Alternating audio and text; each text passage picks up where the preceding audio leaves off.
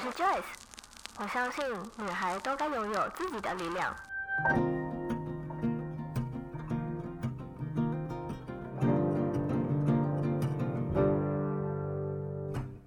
分享让我们彼此之间不再疏远，不管是财务或身心灵成长，身为女孩的我们都该拥有精彩的人生。在这里跟我一起成长，一起阅读不同的生命典范吧。欢迎你来到一则茶室。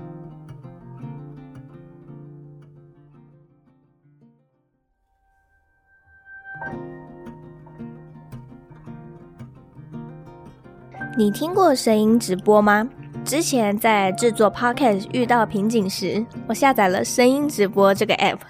学习这些直播主都是怎么主持，如何利用声音玩出不一样的花样。无意间我听到了子涵的直播，她的声音非常好听，且说话也很有条理，瞬间我就成为了她的粉丝。而今天能够邀请她来到一则茶室，我感到非常的荣幸。Joyce 今天也问了许多该如何主持以及企划节目的问题，希望对于想要成为主持人或是 podcast 节目主持人的你会有很多的帮助哦。而在这边也想要向所有厂商挥挥手，厂商，现在一则茶室还可以置入广告哦，欢迎你可以直接在下方资讯栏找到联系方式，来信洽谈。老样子，我还是要先为这一则故事下一段注解。热爱一件事，不求回报，只求真心，真心付出并且得到的回馈才是我们继续下去的最大动力。那我们就先从子涵为什么会踏上广播这条路开始说起吧。今天呢，很开心邀请到之前是声音直播的直播主，那不知道小茶友们或线上听众朋友们知不知道声音直播。 S 边他就推荐我说可以去听听直播这个平台，可以去收集一些在 Podcast 上面创作的灵感。那我当时就在随便找的时候就找到了子涵，也就是我们今天的来宾。那我听了他的声音之后，我真的是连我自己是女生都觉得我耳朵要怀孕了，就觉得天哪，怎么会有这么好听的声音。然后就请到了子涵来和我们分享很多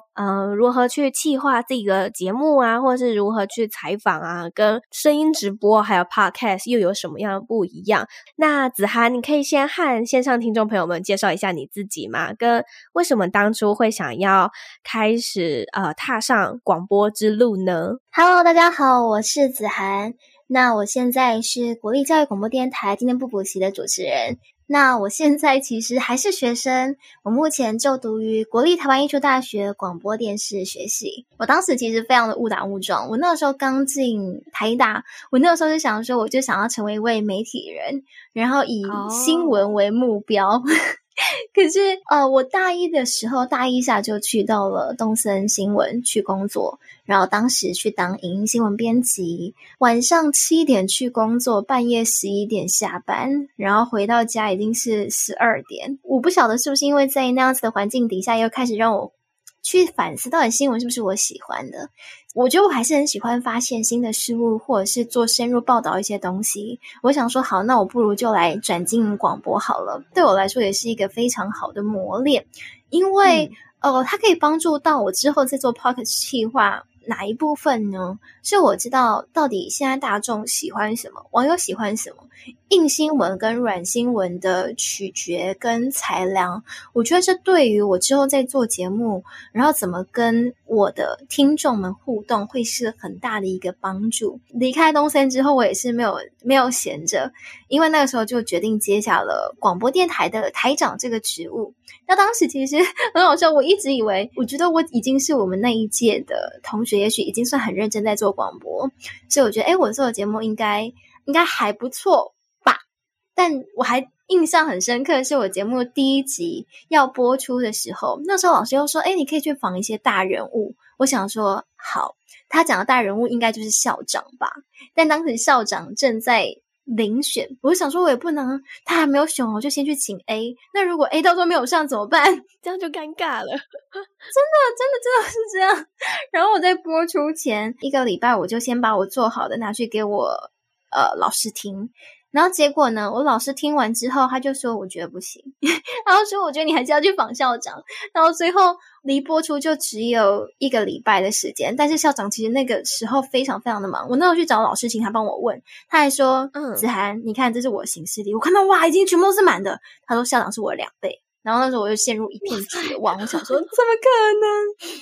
所以那个时候我在节目播出前2天访到他。然后我花了1天把它剪完，然后我就拿给我们老师听。没想到在播出前1天哦，然后那时候老师又说不行，他说你明天早上有课吗？我说没关系，我可以请假。那我就进到录音室，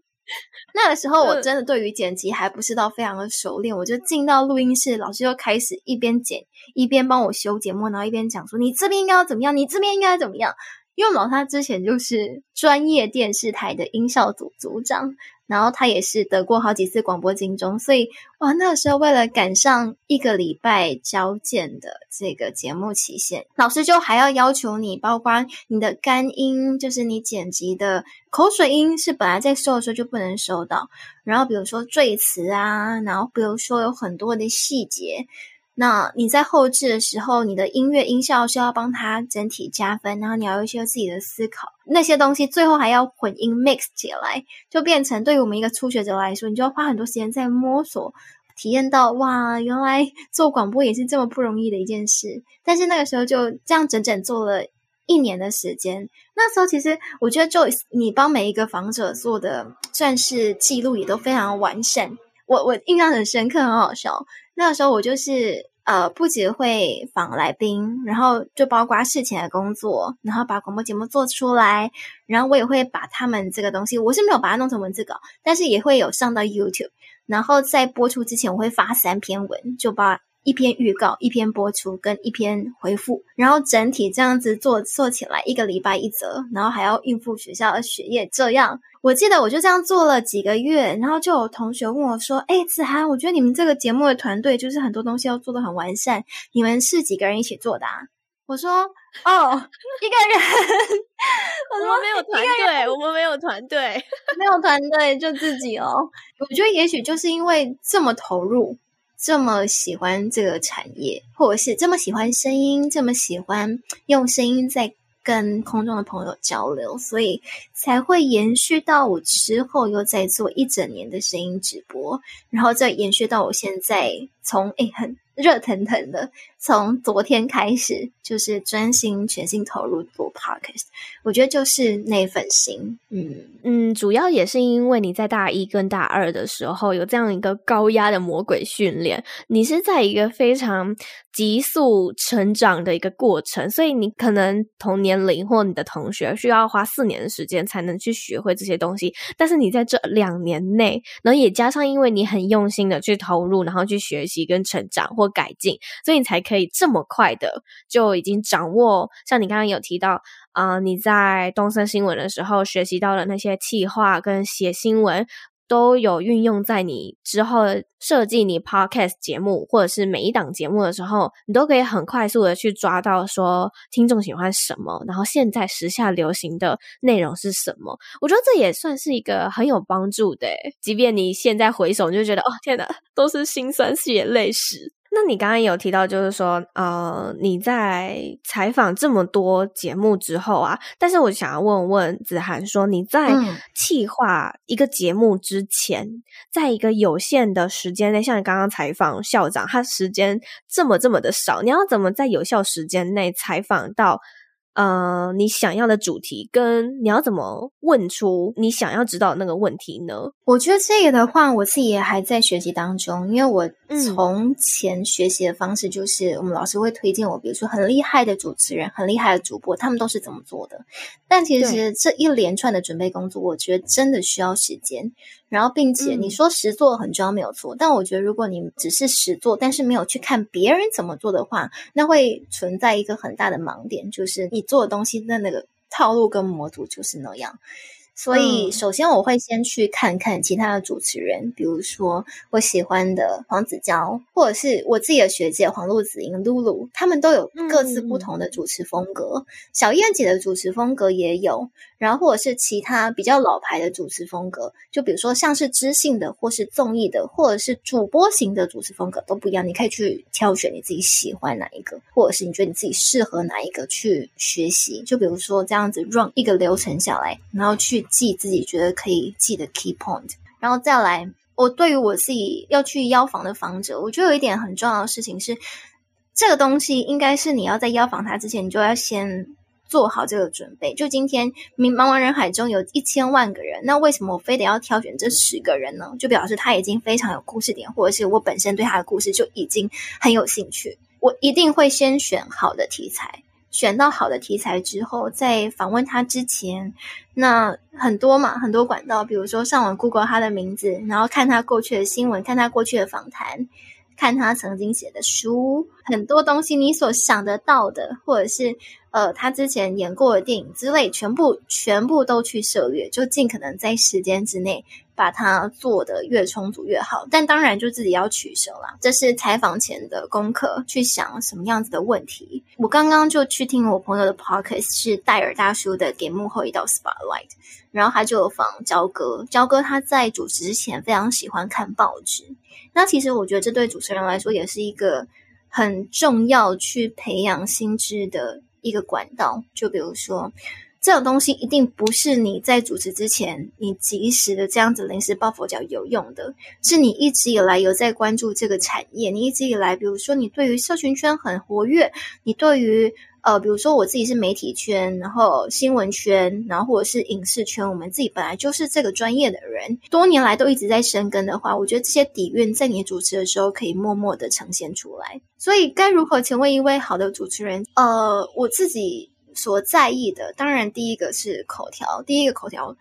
这个东西是广播主持大家没有办法去看到你的人，大家只有办法去听到你的声音，所以在音质、音色、口条、用词、节奏各项的处理或者是各项的调整上，自己就要有这样子的意识，这是你的专业，身为一位主持人的职业道德，这些东西是基本功。然后再来，我要怎么样成为一个很好的绿叶去衬托出我的红花，所以我除了对他要有足够的认识之外，我还要讲到让他觉得对，我希望我的访谈对他来说不只是一个衬托出他的访谈，也希望可以让他从中有所收获。但当然我们的角色不一样，就比如说在广播节目我们也许可以做这样子很深入的东西，但是如果在电视节目大家都是求实效性，可能就没有办法，就会根据不同的场域来做不一样的调整跟置换，然后慢慢的去引导我的受访者。简而言之，我觉得是第一个，你爱那个访者的内容，就是你今天假如说你今天本身就不喜欢他那个人，然后你邀访他来上节目，不真诚的那个心，我觉得透过声音一定会一览无遗。所以你一定要自己很真心的，比如说你就是真心推荐、真心喜欢这个人所说的话，或者是他的理念、他的价值观，然后把它好的东西带给你的访者。然后第二个我觉得很重要的是观点，因为我们不一定都会讲好的东西，我们可能也会讲一些观众想要提问犀利的话，这样子那个访谈才够全面，不是一直在捧人家。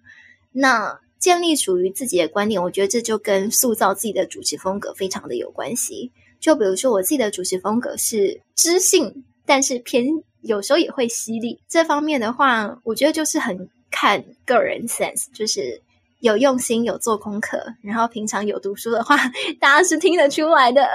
你刚刚也有提到那个黄子佼，之前他好像有去马里欧陪你喝一杯的时候，他也有讲到，就是有时候他可能会受邀去采访一些韩国的明星啊，好像就是那个孔刘演《失速列车》的，对，就是他。对，他说他在采访前1周把他所有演过的连续剧、电影全部都标完，我就天哪，实在是太敬业了。可是如果没有那个时间的话，因为你是需要透过这些他之前的作品跟他平常有在社群上面的一些发文，你才可以把这些素材写进自己当天要去采访他或是主持的一个梗一个点。但是如果我们真的没有时间去全部看完的话，这样该怎么办呢？我之前在中央社上课的时候，我有问过关键评论网的内容长杨示范这样子的一个问题，就是马里欧。那个时候就问他说，那如果我今天我要做非常多的内容功课，但是我的时间就只有这么一点点，那怎么办？他说没有关系，你就尽量准备，因为 deadline 会告诉你停止。所以我觉得就尽其所能。但我觉得他这么讲也是对的，所以 deadline 会告诉你说你什么时候该停下。所以在那之前我觉得有些时候随缘也是一个很好的处理方式。还有就是因为我自己在采访这么多来宾的时候啊，虽然目前我还没有遇过太多的句点王，就有些来宾他们可能我问一题他就答一句就这样可是这样的话，如果是你好了，如果你遇到你的受访者就是很简单扼要的就直接一句话或几个字就带完你的问题了，那你该怎么继续聊下去呢？我觉得主持人大部分口条都很好，然后大家都很会聊天，所以这就是必须考验，第一个你的功课到底做得足不足够，第二个是你的聊天功力到底强不强，第三个我觉得是你对于那个人的敏锐察觉程度。因为有些人他对于某些议题，我觉得他并不是不能回答，我觉得他就是不想回答你所提的那个议题，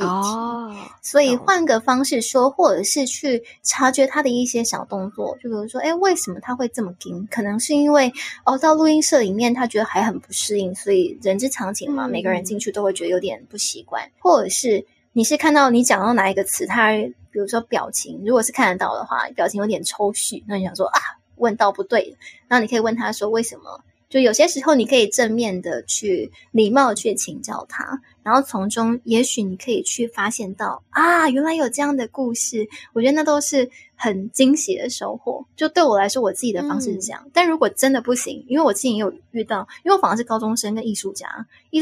可能他是用身体画画，他可能是用画笔画画，他可能没有办法用嘴巴这样很流利的讲话，我就会比如说一而再再而三根据他的那些问题，然后去挖故事，然后最后再把我中间的我问的问题剪掉，然后让它变成一个比较完整的访谈。对，有些时候它就是需要这么多的引导，这是后制节目我们可以去处理的东西。你可以让大家以为我们问了这个问题，然后他其实就讲很丰富，但其实并不是每个人都可以做到这样，所以这是后制节目的优点，但是会花比较多的时间。那你就可以去评估今天你上的来宾他到底适不适合做广播或者是做电视。我每一次的采访之前都要有一个初访，因为有些来宾他们可能在录音的当天太紧张了，或者是当我按下录音键的时候，他们整个就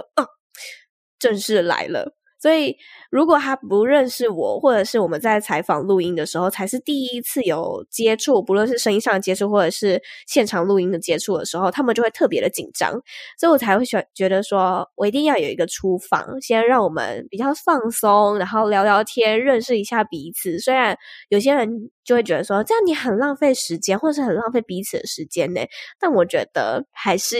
不能减少的一个流程。我觉得初访的话，我自己的方式是这样，是我真的如果对那个人我可能真的很不熟，然后我就会比如花20-30分钟去做初访。如果我当天我是可以见面见到的，我可能就不会进行初访，我可能是在开录之前小聊个10分钟20分钟，一样先让他对你这个人建立一个信任度之后，再开始开启你的话题。为什么呢？是因为我们很常在做节目，有些时候为什么在拍摄现场，比如说那些哭戏，那些很重要的戏，大家就说这颗不用揉，这颗不用彩排，直接一次。因为有些话你只有在那个当下讲出来才会最有感觉。就有些时候的确电视节目的事前排练很棒，但是我自己身为听众，我常常说你要怎么样成为一个好的主持人，就是你要成为一个好的听众。因为我后来有做声音直播嘛，他们给我一个很好的 feedback 是，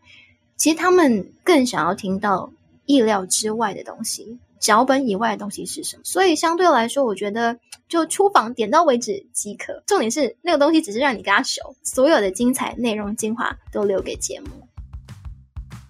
现在就让我们进入一小段的广告时间。一则茶室节目开播至今也超过1年了，虽然想要趁 Instagram 破万时来举个粉丝见面会，但我自己实在是太想要见见你们了。于是我将在6月22日晚上7点半于台北车站的 Star Hustle 举办一场线下聚会，而这个聚会很特别，结合了精油体验课程加上一则茶室的粉丝见面会。当天 Joyce 请来了疗香寓所的精油塔罗老师，带领大家一起调制自己的一瓶精油，并且当天也会有抽塔罗环节以及有奖征答环节。如果你想要来参加这一堂体验课程兼粉丝见面会的话，欢迎可以在下方资讯栏的地方找到报名链接，就可以参加咯。为求见面会的品质，此次活动只有20位名额，早鸟优惠价直到5月31日，把握时间报名哦。期待当天能够见到你们，那我们就回到节目里面吧。那刚刚子涵也有提到，就是你曾经有挑战过365天直播，这365天是你在也是非常非常非常忙碌的时候吗？我当时线下广播电台台长，然后7月去了湖南卫视的芒果 TV 实习，然后8月去了三立新闻实习，然后反正因缘机会就是有收到邀约，就说要不要尝试声音直播这件事。那当时我其实抱持着一个心态那个想法是反正我们之前做广播节目我们都没有办法直接跟我的听众互动，那反正我一无所有，也没有什么好输，也没有什么好怕的，我就开始做。所以从7月2号就开始建立起自己的直播。我那时候想法就非常的简单，我就想说我要在一个大家回家之后都可以放松好好聆听的时段开播，然后并且开播的时间一定要固定，这样才能让我的听众时间到了要是没有听到我的声音就会心痒痒的。我觉得我的直播一定不要只是浪费时间，所以我很在乎内容的给予。我就比较喜欢电影啊、音乐啊、新闻啊跟书籍这方面的东西，所以我自己本身在开播之前我都会做2个小时到5个小时之内这样子的内容，有时候还甚至更久，然后去产制出1集2个小时的内容，然后全部都是 live。当时其实没有想说要做365天，那时候只是想说那我就要一直做，然后连续做2个月之后就觉得好像可以来尝试一下1年，然后所以就这样做下去。那当时其实还非常忙碌，我开始的第一天是在湖南，到了第4个月还是第5个月的时候吧，我那个时候有为期8天的去四川出差。哇，好可怕！我去四川出差，我早上7:50要在游览车上集合，然后晚上还要喝酒应酬到晚上9点10点，然后10点赶回来开播，开播到12点，12点结束之后我还要剪片，因为那是一个新媒体的采访活动，我们比较偏向去采访。12点结束之后，在12点到7点这段时间，我要剪片、洗澡、睡觉。但那个时候到底是什么让我继续坚持下去？因为我在讲音乐的时候，你就会发现在不同的天数里面，我跟我的听众互动有不一样的调性。就比如说我在讲音乐，或者是我在讲电影的时候，他们就会很安静听，然后之后根据比如说我所下的段落章节，他们在进行一些心得回复或是进行一些评论。但是在比如说礼拜1的海龟汤，在礼拜4的新闻，大家就会回复的非常热烈，在那里就像是一个时事讨论区，然后并且聚集了各行各业，你可以去聆听到比如说会计业啊，或者是工业啊，或者是像媒体圈啊，你所想得到的职业基本上我们可能都有遇过。每一周当中4天的硬性内容，3天的软性内容，这样子去培养彼此的感情，然后建立信任度。那一年对我来说，我觉得是非常珍贵，影响也非常深刻的，因为它建立起属于我自己一套学习系统跟体系，就变成今天如果你叫我去演讲，你叫我去分享讲座，对我来说不会是一件难事，是因为就我很像我每天晚上10点就是在准备一场讲座，准备一场大型的演讲。而且是针对不同的内容，每天的内容都要更新，要不然你根本没有办法讲到365天。口条、说话的方式，该怎么跟听众互动，这些都是在那个时期，1年720个小时当中，一点一点培养起来。然后用我的观点去跟我的听众分享我所看到我觉得这个东西珍贵的地方在哪里。长久下来你会累积非常多的文本资料，然后每天就是吸取新知，大量阅读，然后持续这样子一直 run 一直 run 一直 run。 天哪，我真的好难想象这样可以持续365天，真的很厉害耶。那你在直播当中啊，你又要怎么跟你的粉丝又有高互动呢？因为你刚刚有提到说你的粉丝他们是开始听了之后就会有一个记忆点，就觉得时间到了，我就是要来听子涵的直播。那你会用什么方式引导他们下面跟你留言互动呢？我觉得大家之所以会被你留住，一定是比如说这个东西对他来说受用，他在生活上是有帮助的。要不然我跟我的学生讲一件很重要的事情是，大家不一定会记得你讲了什么，但他会记得他在聆听的时候的那个感觉。很重要的是感动你的听众，但是要怎么感动人家，就是真心。我觉得我的直播互动最好的时候并不是我这么认真，比如说我精心准备了多少内容，而是我真心关心他的时候，或者是我礼拜日都会有一个谈心的主题，然后大家会问我一些问题。那由于我这人的想法比较奇葩一点，或者是我的生命经历本身就够奇怪，所以我看事情的观点可能会跟他们所想的不太一样，然后那个时候我就会很真心的去提出我的建议，或者是我觉得如果是我会怎么做。通常是在回复问题的这个当下 maybe 是触动到我的朋友们，所以才让这个群体大家一而再再而三的去推荐给更多身边的朋友，觉得哇，这个人是一个很真心在做内容的人。可是为什么后来子涵你想要从直播然后转移到 podcast 节目，然后你也建立一个自己的节目叫做韩化效应呢？你是觉得说podcast 跟直播有什么差别呢？我自己的阶段性任务大概我知道直播这东西我不会做一辈子，因为它的时间就是每天的那个时间，那2个小时我就是被绑住。那我觉得它的效益始终还是有限，因为 Pocket 相对来说我可以把它剪成比如说2个小时的内容，我可以剪成20分钟30分钟是比较精致的。当然虽然没有办法即时互动，但是即时互动可以放在其他地方啊，就你还是可以比如说用信箱或者是用听众回馈，然后在节目上回复的方式来创建比较多的互动感。但我觉得我自己在乎的是第一个时间不要再被绑架了，但是 Podcast 的话它是可以持续去滚动它的收听率的，我很重视这一点，就是我觉得内容的价值是可以曲线的成长，而不是一直停留在那里。所以我觉得直播的好处是互动性高，然后并且当下去在乎就是 Clubhouse 的那个共识性，我们一起度过那个当下，然后我觉得它建立粉丝的情感或者是建立粉丝的习惯度会比 Podcast 还要来得更容易，因为他现在有什么样子的想法他可以及时告诉你，像 Podcast 大家可能就懒啊，或者是就没有办法直接这样子留言。那我觉得我很感谢他们给予的支持还有包括成全，那我现在是时候去带着我的装备去做出更多好的内容。就我觉得我很像在新手村练功练到一个程度，我现在应该要走出来面对大众，把我觉得很棒的东西，把我对于这个世界的观点，把我从前我积累的那些知识开始分享出来。我觉得我现在要做的是这件事情。我听完你的那一段分享之后，我整个起鸡皮疙瘩。我觉得我自己在做访谈的时候也很常有这样子的感觉，然后我常常在，因为我们都做的是录音室直接这样面对面访谈，然后我就跟我的访者说，就在结束的时候就说现在是不是觉得全身热热的，是不是觉得血脉喷张，觉得全身血液都滚烫沸腾着？他说对，我说就是这个感觉。然后他就跟我说，子涵，我终于懂得为什么你这么喜欢做广播。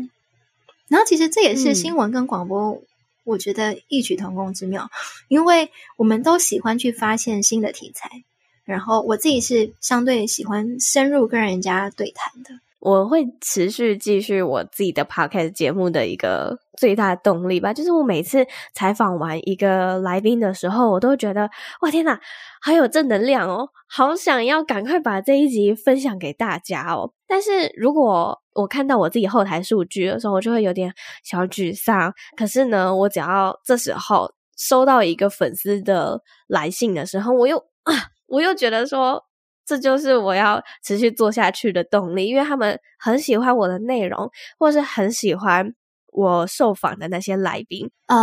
有一位非常资深的广播大师叫田丽云，他是我非常敬重跟喜欢的一位前辈，他说永远不要去想你的广播有没有人听。我这件事情其实非常的重要，因为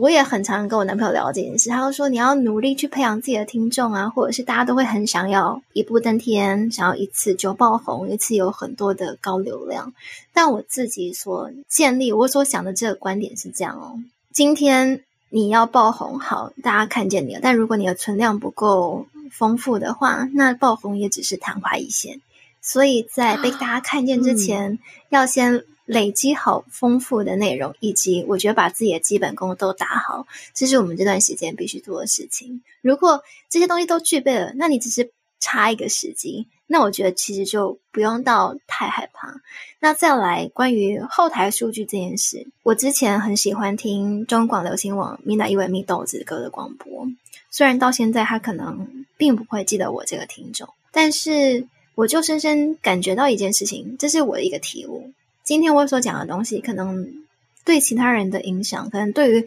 70亿人口当中我真的还不如一颗尘埃，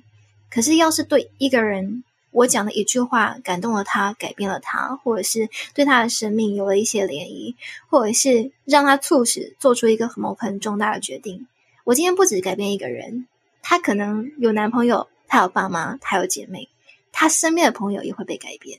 所以我改变不只是一个人，是他身边整个社交圈，他的家庭，他的价值观，这是我的初衷。所以我就觉得说没有关系，只要还有人听，我们就会继续做下去，当然是用聪明的方式去做，就是有效率的方式，有价值的方式去做，但是不会拘泥于眼前的数字，而是去好好看自己脚下的脚步，然后并且去明白自己到底缺失什么，继续前进，这还是最重要的。我觉得我等一下也要分享这一段话给我身边的 podcast 朋友。还想再问问子涵啊，就是现在 podcast 圈啊几乎都是以采访为主的，那你觉得除了采访以外 podcast 还可以怎么玩呢？ podcast 其实就像广播一样，甚至它就是广播的简易版啊。其实我觉得就是简易版，因为如果你真的去听广播电台的内容，你会发现其实精致非常非常多。当然不是说大家彼此要分个高下或什么之类的，是因为本身就在这个体系出来，所以我昨天就去听了一些得奖的东西，因为要接下来去进行下一个奖项，我就发现可能我们从前某些学校的体制它所给予的那个认知还是非常局限，就觉得就是应该访谈，但其实你可以加入很多比如说游戏互动单元的元素。我自己喜欢的方式是我之前听过一个儿童节目，我觉得叫快乐放学去，好像是世新做的，他就用比如说一整天的方式，因为他讲的是性教育，老师上课讲性教育，然后进到了一个什么冰淇淋姐姐讲故事的单元，然后到晚上回家跟妈妈讲睡前故事，谈我们是从哪里来的，然后到隔天有一个就是课后单元复习的这样一个竞赛，就大家如果有兴趣的话可以去搜寻来听嘛。那时候我就发现对耶，其实广播也有这样子的方式，不只是只有访谈，访谈比较偏向是其中一个小单元一个点缀，你可以有更多的互动跟企划。但我觉得这个东西就很看你节目的调性，并不是每个节目都适合这么做。我自己有在帮一些节目剪 podcast 嘛，那有一个节目女人想听的事，我一直很佩服他们讲的内容有香水，有乳霜，因为他们本身就是美妆记者出身的，他们就会用很多很多的形容词，然后来去聊这个香水的味道，或者是视觉的那种效果去呈现，很特别的。因为通常我们觉得美妆这种东西就是会是在 YouTube 上面呈现，可是他们搬到了 Podcast 里面，而且反而也有相当惊人的销售量，虽然他们没有任何的业配，他们只是纯粹分享自己喜欢的东西而已。相对来说，我总是觉得听觉可以深入人心之外，它也提供了我们更多的想象力，所以其实我觉得访谈主持就是一个厚积薄发，这个东西绝对不是一蹴而就，你的每个言谈，每个想法跟举止都会显露出，真的是有一句话什么，你所说过的话都会藏着你读过的书，你走过路什么之类，就很像那个概念。所以我觉得这件事情也把他们过去的经验很好的印证在那个访谈上，大家喜欢听的就是这个。我们的节目呢也渐渐到了尾声了，子涵，我想要再问问你最后一个问题，就是如果你还可以对小女孩的自己说一句话的话，你会说什么呢？或者是如果你可以对大一那个时候你非常忙碌的自己说一句话的话，你会说什么呢？我觉得每次我们都会在访谈节目问来宾这个问题，大部分人想到都会是比如说你有什么遗憾，你有什么后悔，但我老实说仔细回顾我的人生，我好像没有什么好后悔的，因为都很努力，然后所以也好像也没有什么好去抱怨或遗憾的。所以我应该会跟过去的自己，比如说大一，跟当时的我说，以后的这一切都会值得，然后如果可以的话把握时间，吃营养一点的东西，多睡觉，然后继续努力下去。所以 enjoy it， 对我来说我觉得就是这样，就是享受人生当中的每个当下，都会是最棒的体验。我自己蛮同意你刚刚说的那一段话，就是回首自己这些年来到底有没有一些事情是你做了然后后悔或者是想要重来的。有些人也会这样问我，那我都会跟他们说我觉得我不后悔，因为我做的每个决定，我既然已经做了这个决定了，那我就不能后悔，我应该要去接受我自己做的决定，而且很感谢有那样过去的自己才有今天的我。没错，而且我们都还很年轻，我们可以还有很长的一段时间可以努力，当然也有很长的一段路要走，但我觉得都挺好的。那最后呢，如果有听众想要找到子涵的话，可以在哪里找到你呢？可以 follow 我的 IG 叫做 Vocal Keeper， 那是我当时听众推荐给我，他觉得这个名字非常适合我，有点像是声音的守护者嘛，就 Vocal Keeper 这个 IG 可以找到我。然后我的 podcast 叫做含化效应，那为什么会叫含化效应呢？是因为我自己是传播学系的学生，有一个东西叫做含化理论，就是今天我们接触一个媒体接触的越多，你就会被它影响的越深。希望大家都可以来听听含化效应，也许可以让我成为你的耳朵，你的眼睛，深入你的生活哟。再次感谢 Joyce， 还有谢谢大家，谢谢各位茶友们，也谢谢子涵。那我也会把相关的连结都放到这一集资讯栏的地方，如果有兴趣的人都可以去听听子涵的 Podcast 节目，或者是可以直接私讯子涵的 IG， 然后跟他说说你对于今天听完这一集 Podcast 的心得还有想法。那我们就在这边跟听众说个拜拜咯，拜拜。听完今天的节目，你是不是和我一样觉得内容实在是太精彩，实在是太多干货了呢？不瞒你说，当天我在采访子涵的时候，我自己在旁边也做了一堆的笔记，她的分享对于我来说实在是太有帮助了，也让我知道自己还有哪些地方可以进步，可以学习。无论你现在是否是一位 Podcast 节目主持人，或者是本身是一位主持人，我相信今天的内容对你来说都非常有帮助。如果你觉得今天的内容讲得非常精彩的话，欢迎你可以截图这一集分享到 Instagram 限时动态上，并且 tag 我，让我知道你有在收听，也并且帮我写下你的心得感想。我的 IG 账号是 joycehsh.co， 或者是也可以帮我们在 Apple Podcast First Story 上面打星评分，并且留言写下你还想要 Joyce 分享什么样的内容。如果你想要直接用行动支持我的话，也欢迎你可以直接在下方资讯栏的地方点击赞助连结，请我喝一杯茶，支持我持续在这里每周三早上8点为你讲一则好故事。那我们就下周三再见咯，拜拜。